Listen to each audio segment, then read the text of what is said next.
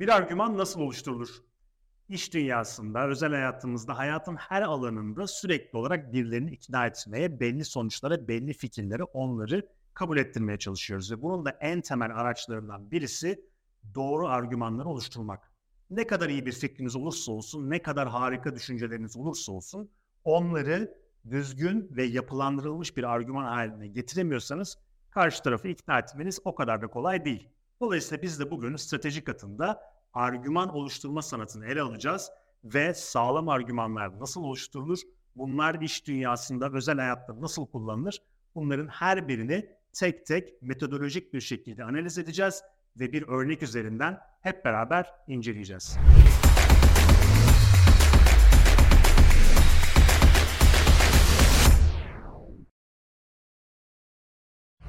Öncelikle bir argümanın ne olduğuna biraz daha yakından bakmak lazım. Argüman dediğimiz şey ilk en başta da ifade ettiğim gibi karşı tarafı belli bir sonuca ikna etmek için çeşitli unsurlardan oluşan bir önerme.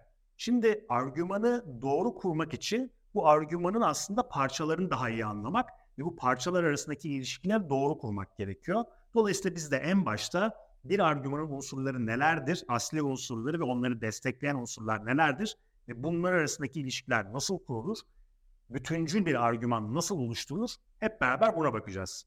Bir argümanın en temelde iki tane unsuru var. Bunlardan birincisi öncül, ikincisi ise sonuç dediğimiz şeyler. Dolayısıyla bu iki unsur olmadan yani öncül ya da İngilizcesi de premise ve sonuç olmadan bunlar arasında bir ilişki olmadan bir argüman kurmanız mümkün değil.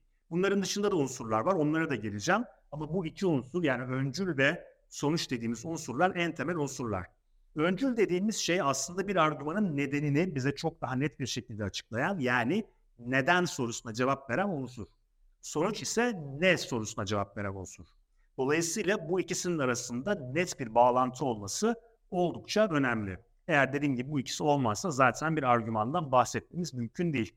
Bunların birbiri arasında işte bir önce birisi sonra birisinin gelmesi gibi bir zorunluluk da yok. İşte önce sonucu verip daha sonra öncülü de görebilirsiniz bir argümanda.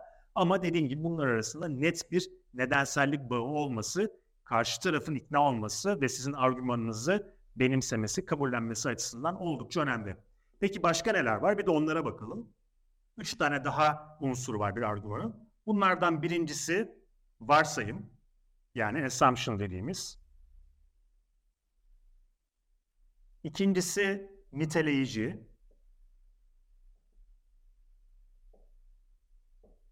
Üçüncüsü ise biraz garip gelebilir ama bir de karşı argüman. Yani argümanın kendi içerisinde bir karşı argümanın olması.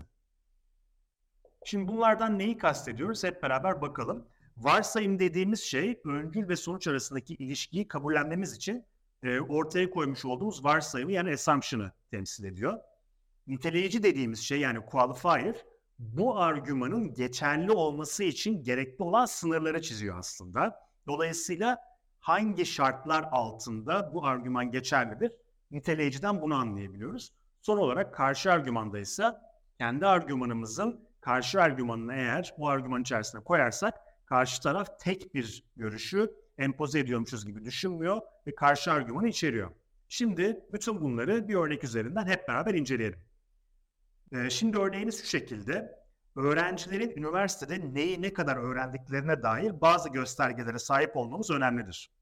Bu nedenle üniversite düzeyinde ulusal bir test programına ihtiyaç vardır. Ancak ulusal değerlendirme üniversite müfredatında öğretilen konularla ilgili değilse o zaman üniversite düzeyinde öğrenmenin geçerli bir ölçüsü olmayacaktır.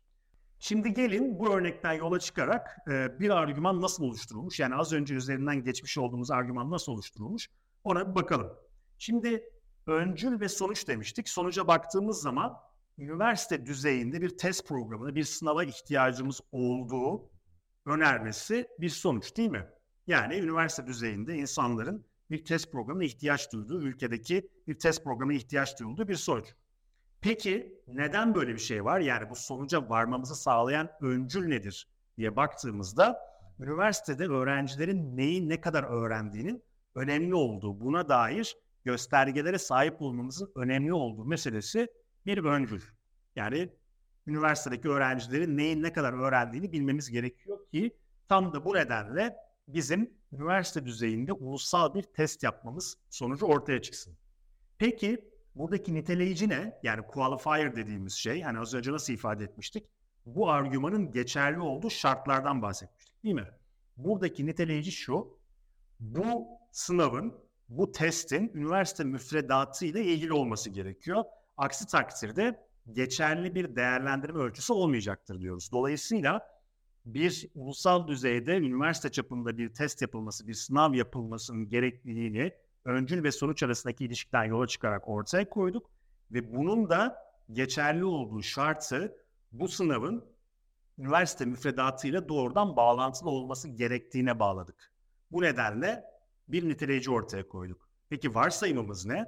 Üniversitedeki müfredatın çocukların, oradaki okuyan öğrencilerin bilgi düzeyini en iyi şekilde bir ulusal sınavla ortaya koyabileceğimiz varsayım. Ama burada dikkatinizi çekmek istediğim nokta şu. Burada belirtilmemiş yani telaffuz edilmemiş bir varsayım var. Dolayısıyla argümanlarda hangi varsayımların gerçekten açık bir şekilde ortaya konduğunu, hangilerinin ise ima edildiğini analiz etmek sizin işiniz. Peki burada yer almayan argüman ne? Bir karşı argüman var. Böyle bir unsurumuz vardı biliyorsunuz. Bu argümanla karşı argüman yer almıyor. Yani mesela şöyle bir şey de söylenebilir. Bir karşı argüman olarak e, böyle bir teste karşı üniversite öğrencilerinin bir reaksiyon gösterici, bunlar rahatsızlık duyacakları gibi bir karşı argümanda bu argüman eklenebilirdi. Ama ben bir tanesini özellikle bunun dışında tuttum ki karşı argümanın hangi unsurun eksik olduğunu hep beraber görelim diye.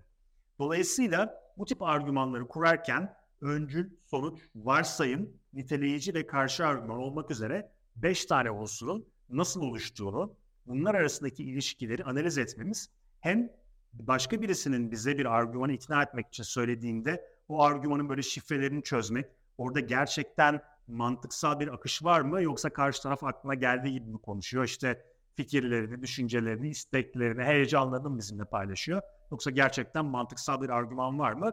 Bunu analiz edebilmemiz için çok önemli.